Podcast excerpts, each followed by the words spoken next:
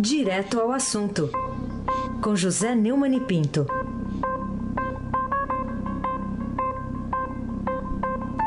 Oi, Neumani, bom dia. Bom dia, Carolina Ercolim, tintim por tintim. Bom dia, Almirante Nelson e o seu pedalinho. Bom dia, Diego Henrique de Carvalho. Bom dia, Moacir Biasi. Bom dia, Clã Bonfim, Manuel Alice Isadora, nos braços de Morfeu. Bom dia, ouvinte, o melhor ouvinte, da Rádio Eldorado 107,3 FM. Carolina Ercolim, tintim por tintim. Ô, Neumani, tô vendo aqui na manchete do Estadão, a Justiça Federal determinou o bloqueio conjunto de 76 milhões de reais do ex-prefeito de São Bernardo do Campo, Luiz Marinho, do PT, né? E de outros 15 réus em ação de improbidade administrativa relativa a suspeitas de irregularidades nas obras do município. É, e é do Museu do Trabalhador, né? Fatídico Museu do Trabalhador, uma ideia do Lula. É, e quatro empresas também é, são alvos dessa medida. Uma decisão, inclusive, de dezembro do ano passado. É, eu, como já te falei ontem, desde segunda-feira é, circula no meu blog um artigo chamado Ainda a Roubalheira do PT. Nesse artigo eu digo que ainda há muita coisa a ser revelada, ainda há muito processo a ser aberto, ainda há muito réu a ser punido. A notícia do dia, ou seja, o bloqueio conjunto de R$ 77.156.646,22 de Luiz Marinho, que não apenas foi prefeito de São Bernardo do Campo, mas que teve uma atuação absolutamente ínfima, ridícula na disputa pelo governo é, estadual, do maior estado da federação, é, ficando inclusive fora do segundo turno, que foi disputado entre uh, Dória e França, teoricamente candidatos do ex-governador Geraldo Alckmin do PSDB, e de mais 15 pessoas e quatro empresas, numa ação civil de improbidade administrativa sobre supostas irregularidades nas obras do Museu do Trabalhador. Foi uma decisão do juiz Carlos Alberto Lovera, da primeira vara federal de São Bernardo, proferido no dia 7 de dezembro, e leva em conta o valor corrigido do prejuízo sofrido pela Prefeitura e, para a definição do, do montante, também considera a multa prevista na Lei de Improbidade Administrativa. Ah, eu chamo a atenção para o fato de que, mais uma vez, o nome de quem paga a conta é invocado Museu do Trabalhador. E ah, quando você ouve falar em Museu do Trabalhador, é evidentemente uma picareta picaretagem. Não tem é, como não ser uma picaretagem, porque que, é que, é, que, tipo de, de, de, que tipo de material, que tipo de documento, que tipo de instrumento, que tipo de, é, de item que pode ser exposto no Museu do Trabalhador. Eu me lembro daquela grande discussão na última vez que, na primeira vez que, aliás, que o PT ocupou a Prefeitura de São Paulo, no governo Erundina, a respeito do uso daquela mansão dos Matarazzo na Avenida Paulista, esquina da Pamplona, para construir um Museu do Trabalhador. Também uma coisa sempre vaga, uma coisa que não tem uma explicação razoável do ponto de vista científico. E o fato é que não passa tudo de, uma, de um truque de marketing para esconder, mais uma vez, mais uma tentativa de furto e para demonstrar, de novo, que está muito longe de termos chegado ao fim. Nesse artigo meu que está no, no, no, no, meu blog, blog do Neumann, na política do Estadão, eu faço a observação de que o que se é um grande trabalho da Lava Jato, nós temos todos que aplaudir a Lava Jato, levou o ministro eh, Sérgio Moura à Justiça, né, deixou de ser juiz federal para ir para o Ministério da Justiça, mas ainda há muita coisa que não foi revelada e o que foi devolvido aos cofres públicos é, foi uma quantia absolutamente ínfima, bem distante do que foi roubado. Carolina Ercolim, tintim por tintim.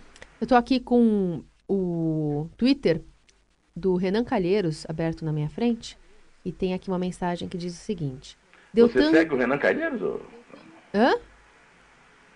Segue o Renan Calheiros? Eu sei, eu sigo, claro. Jornalisticamente é importante. é isso aí. Deu tanto o cara vai ser presidente do Senado. É, claro, é.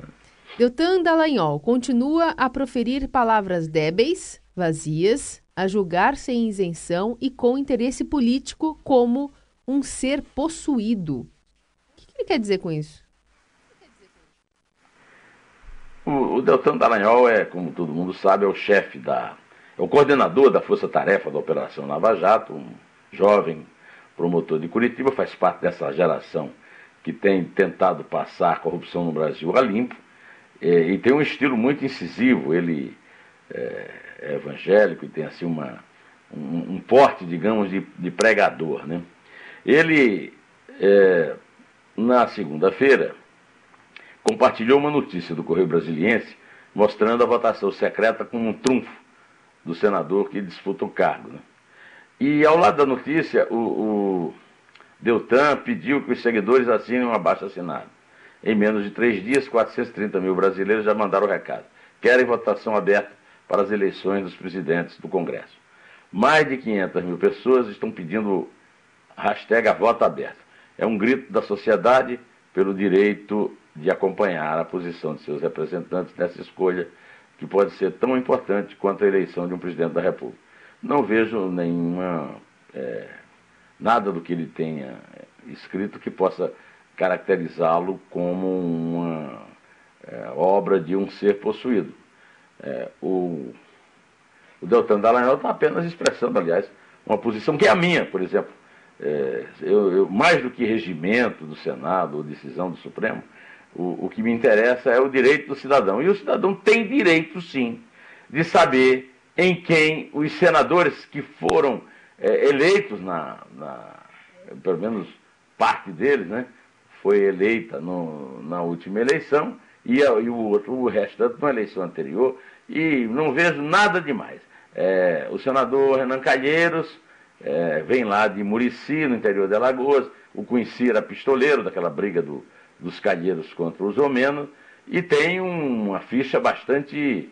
uma capivara, como se diz na polícia, bem grande. Ele é investigado na Operação Lava Jato, da qual o Deltan Dallagnol é o coordenador lá em Curitiba, e, e está recorrendo ao voto sigiloso como uma forma dos seus apoiadores se esconderem do eleitor, o que não é uma atitude digna, embora seja legal. Não vejo muita chance para isso, não vai passar o voto aberto, e vejo uma chance maior do Renan Calheiros ser eleito presidente do Senado, o que é uma pena, mas inevitável de vez que o PSL, o partido do presidente da República, é um partido desorganizado, inorgânico e, sobretudo, muito ambicioso por cargos e por isso não conseguiu é, impor qualquer protagonismo nas eleições do Senado, da presidência da mesa do Senado e da Câmara. Carolina Ercolim, tintim por tintim. Ô Neumann, ontem o presidente Bolsonaro assinou aquele decreto sobre flexibilização de posse de armas, né? É, a gente até citou já aqui ao longo do jornal a manchete sobre o decreto das armas exclui algumas sugestões, inclusive do, do juiz Sérgio Moro, está lá na coluna do Estadão da Andresa Matais. Mas eu queria saber o que, que você achou, ou o que, que, será que o Onix Lorenzoni quis dizer quando comparou eh, o risco de ter uma arma em casa com o de ter também um liquidificador.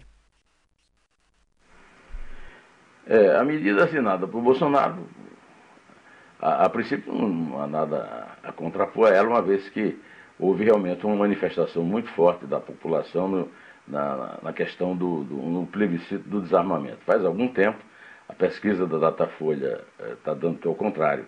Hoje a população, 61% eh, não, não há aprova. De qualquer maneira, o Bolsonaro eh, se inspirou num grupo muito forte que sustentou a campanha dele e ele está cumprindo uma promessa que fez apesar de, de uh, nós ouvimos, inclusive, hoje no, no Estadão Notícias, é, um podcast no qual tem um comentário meu a respeito do problema dos juízes do trabalho querendo manter a justiça trabalhista, e nós ouvimos que há uma, uma é, digamos, é, uma desaprovação geral, tanto dos, da bancada da bala, dos que querem é, flexibilizar mais, quanto dos que combatem o armamento. De certa forma, todo mundo exagera nessa luta política. Né? Nem é verdade que uma venda de armamento aumenta a violência, nem é verdade que protege o cidadão da violência. Não protege. O que o Brasil precisa é de uma política nacional de segurança. O, Sérgio Moro foi posto lá para fazer isso. Então o Brasil continua esperando do governo Bolsonaro uma política de segurança, que está longe de ser algo parecido com isso que nós vamos ouvir agora, que é a frase que você falou do chefe da Casa Civil, Onix Lorenzoni. Por favor, Almirante Nelson, toca aí. A gente vê criança pequena botar o dedo no e ligar o liquidificador e perde o dedinho. Né? Então, nós vamos liquidificadores? Não. Né? É uma questão de educação, é uma questão de orientação. No caso da arma, a mesma coisa. É, foi uma das, uma das comparações mais idiotas que eu já ouvi em toda a minha vida. Vocês sabem que eu não simpatizo com o Anito Lorenzoni. Agora, essa comparação aí realmente é, é, é aquilo que o Heiser chamaria lá em Mogi de The End of the Decade. Aliás, é, uma das coisas que falta é justamente a educação, a orientação para o uso de arma, o que é muito difícil. E também uma questão de, é, de ordem social, que é, as pessoas pobres não têm dinheiro para comprar arma que custa caro. De qualquer maneira, uh, segue a, a procissão, porque tem a questão do porte, que pelo visto vai ser tratada pelo Congresso. Vamos ver como é que ainda vai ser resolvido isso. Carolina Ercolim, tintim por tintim. É, por meio de uma medida provisória, né? Pelo menos é o que disse também ontem o Onix. Agora, você acha que. É, você entende que enquadrar crimes de facções em lei antiterrorismo é uma boa, é uma saída, Neumann?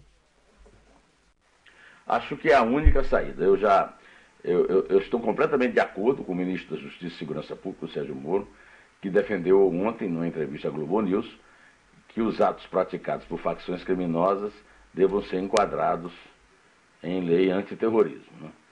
E ele falou na entrevista a respeito da onda de ataques no Ceará, comandado por organizações criminosas de dentro dos presídios do Estado.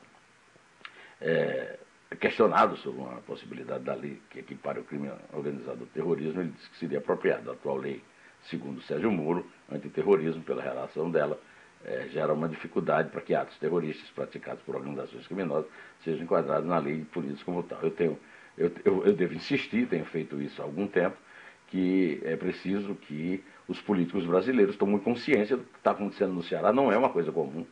Agora mesmo também nós já estamos vendo aí uh, outros estados, Espírito Santo, Goiás, pedindo ajuda do governo federal, e isso não basta. É preciso um esforço da, dos poderes legislativo e judiciário, junto com o poder executivo, para tomar atitudes que realmente combatam a violência. Uh, isso aí passa por uma, é, por uma modificação nessa questão da lei antiterrorismo. É, na mesma entrevista, o, o Sérgio Moro deu um recadinho lá para o Lula, né? E eu gostei do recado que ele deu. Ele disse que a Petrobras foi saqueada num, num volume sem paralelo. Ah, toda a vida que eu falo isso, tem sempre uma chusma de petista que escreve no Twitter ou no, no, no YouTube. Ah, você não esquece o Lula. Não, não dá para esquecer. o, o, buraco que foi feito foi muito grande. E, e, e o Sérgio Moro tem que dizer que o Lula não faz parte do presente dele nem do futuro. É verdade. Ele tomou uma sentença confirmada por é, três desembargadores lá do TRF4, e por, por, uma turma do Superior Tribunal de Justiça, pela maioria do Supremo Tribunal Federal. E o que existe, o nome do que existe realmente em relação ao Lula é um álibi falso de perseguição política, como disse o Moro. O fato é que a Petrobras, durante o governo dele, foi saqueada num volume, às vezes, sem paralelo no mundo. E que a própria Petrobras reconheceu 6 bilhões de reais em desvio. Né? Aí o Sérgio Moro perguntou na entrevista: para onde foi esse dinheiro? Esse dinheiro foi para enriquecer ilicitamente diversos agentes públicos do governo Lula e do governo Dilma e do governo Temer e parcelas beneficiaram o ex-presidente. Esse álibi parte do pressuposto de que esse escândalo de corrupção não aconteceu e aconteceu sim. Sérgio Moro tem razão. Carolina Colim, tintim por tintim. Queria que você falasse um pouquinho sobre essa notícia sobre sindicatos que querem tirar o reajuste salarial de quem não pagar contribuição, né, Mani? É, essa é uma notícia que está sendo dada é, com, com, exclusividade pelo UOL. Né? É uma notícia dada pelo Afonso Ferreira, da UOL, em São Paulo. É, ele está tá dizendo que os sindicatos de classe estão deixando trabalhadores preocupados com possível perda de direitos.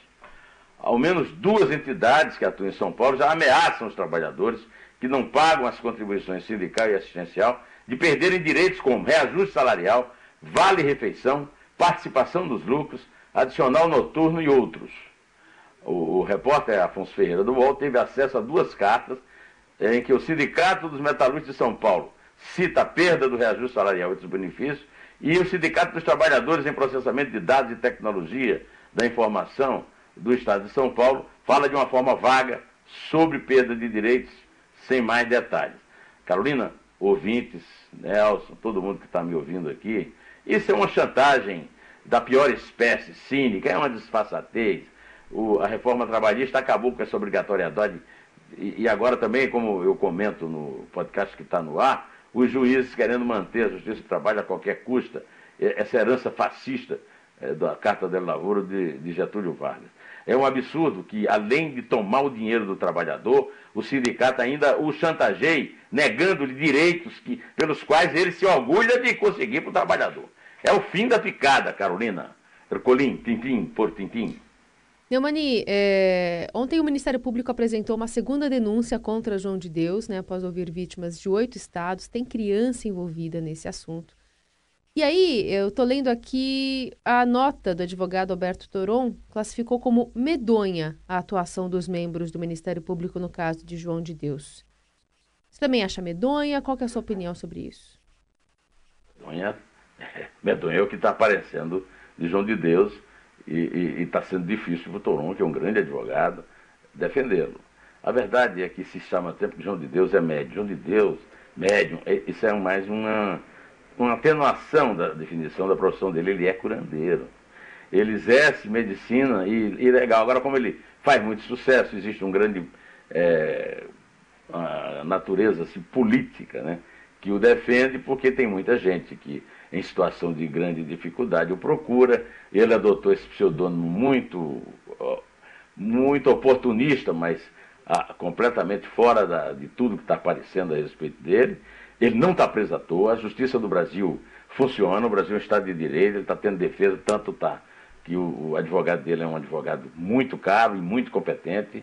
É, e, e, e nós temos que ficar bastante atentos com o que disse o promotor Augusto César Souza. Né? É, até o momento, o relato mais é, da vítima mais nova de João Teixeira de Faria é, é uma das três adolescentes e uma criança de oito anos é, que foram, que relataram é, esses crimes praticados por João de Deus. Então eu lembro que João de Deus é curandeiro e está sendo tratado pela primeira vez na vida como tal, mas é o que ele é. é desculpe o doutor Toron, desculpe o próprio João, ex de Deus, agora parece que está mais, tá mais comprometido com o diabo do que propriamente com Deus, mas a verdade é essa: o Brasil é um país é, atrasado em certas manifestações e uma dessas é esse, é, essa paixão que nós temos por curandeirismo. Né? É, e, que, e, e, a política, que interfere em tudo. Né? Os líderes políticos que, em busca de votos, é, ajudam a construir a mitologia de gente como esta aí. Eu não estou dizendo que ele cometeu o crime, isso aí vai ser bastante analisado na justiça, mas é, é preciso que os promotores também sejam respeitados. Né? Qual é a motivação que pode levar um promotor a inventar mentiras, que aliás são contadas é, às centenas por testemunhas é, que o Toronto tentou desqualificar e também não conseguiu, Carolina Corim, tintim por tintim.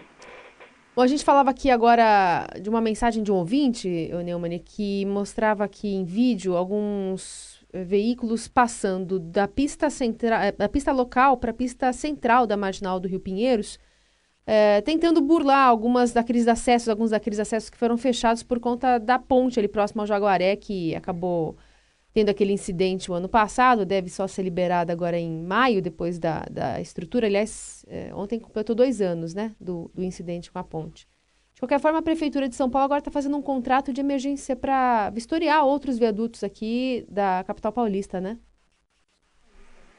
É, a Prefeitura está reagindo com aquela velha história brasileira de você pôr uma tranca na porta que foi arrombada. De qualquer maneira, antes isso. Só que a questão do dia. Ah, nós estamos aí comemorando, nós que vamos para o Estadão trabalhar, ah, que a ponte do Limão tenha sido liberada. Né? Isso. Mas a ponte lá da Marginal do Pinheiros continua. Aliás, dois é, meses, né? Não dois anos, é, dois meses. Ela tá... Dois meses, é.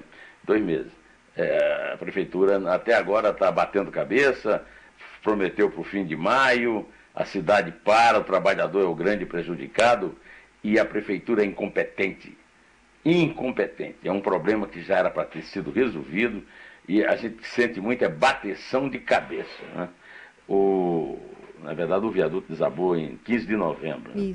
E, e, a prefeitura está fazendo inspeções visuais em 11 viadutos. Espero que ela entregue mesmo no fim do maio, que nós estamos acostumados a ver essas coisas não serem cumpridas, e, e, e que, de certa forma, o prefeito resgate o grande mal que isso está fazendo a, a imagem dele e da administração municipal. Carolina Ercolim, tintim por tintim. Vamos falar também da Venezuela, falamos tanto nos últimos dias, né? Ontem, finalmente, a oposição declarou Maduro usurpador e agora está oferecendo anistia a alguns dissidentes chavistas. Qual será o desfecho dessa, dessa história, hein? É um desfecho difícil de, de, a gente poder prever. Claro, nada é fácil de prever, mas esse desfecho é, é claro que só será trará um, mínimo de esperança se o Maduro for apeado do poder. É, o, como eu comentei aqui, era aquela tentativa frustrada de sequestro do, do Gualdó, o líder é, lá da, da, o jovem, corajoso líder da oposição, é, é um sinal positivo de que a ditadura está começando a fazer água. Espero que não demore muito a, a afundar o barco do Maduro. Né? É, é, claro que numa situação como a da Venezuela deve ter muita gente é, descontente com a profunda crise econômica do país, inclusive na cúpula das Forças Armadas e no próprio governo. É, esperamos que essa declaração da, da Assembleia né, Nacional da Venezuela, que a situação política é juridicamente ineficaz com a nulidade dos atos do Poder Executivo, se torne realidade. Por enquanto é, é retórica. E o que, por enquanto, o que ainda sustenta o Maduro é, é o apoio de alguns é, de seus fãs, como, por exemplo, o Putin na Rússia, a China, etc. Mas vamos torcer para que isso venha a ter uma solução. A Venezuela, eu conheci a Venezuela muito bem, numa época de prosperidade. A Venezuela é um belo país e, e, e não merece passar pelo que está passando, inclusive criando problemas para os países vizinhos, principalmente a Colômbia e o Brasil. É isso, Carolina. Chegamos é isso. aqui ao fim da nossa jornada hoje. Voltaremos amanhã. Eu ainda estarei aqui em contato com o nosso querido público pelo meu canal do YouTube e pelo blog do Neumann no Estadão, no qual eu já pus hoje o meu comentário no Estadão Notícias, a respeito da tentativa dos juízes de trabalho manterem a sua boquinha, o seu empreguinho. É... Vamos contar? Vamos lá. É três. É dois. É um. Em pé.